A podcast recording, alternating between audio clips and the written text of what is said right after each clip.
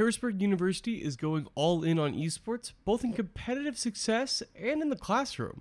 I'm Mitch Reames, and this is Classes in Session on the College Esports Quick Take from Esports Network. We've already covered Harrisburg on the program Spotlight section of this show, as they have a dominant Overwatch team and they're the subject of a documentary as well. But the best college esports programs have both a competitive side and an academic side. This morning, Harrisburg announced their focus on the latter. The university has announced the Center for Applied Research in Esports. The school already offered individual professors who have a focus on esports and then classes that go with that focus. But the actual center is a major step forward and will quickly become one of the leading homes of academic research into esports in North America.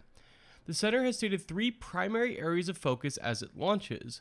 First, the health and performance of athletes. Second, the potential for professional advancement.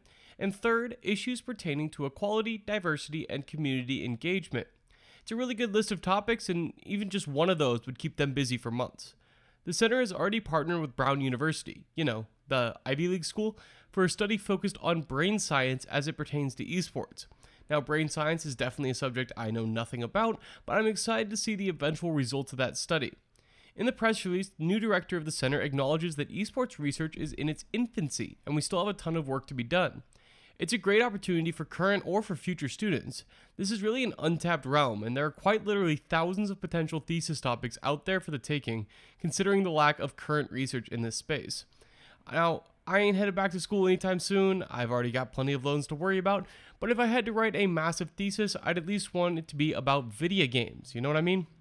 Looking forward to seeing research produced by Harrisburg and the creation of more centers like this in universities around the country.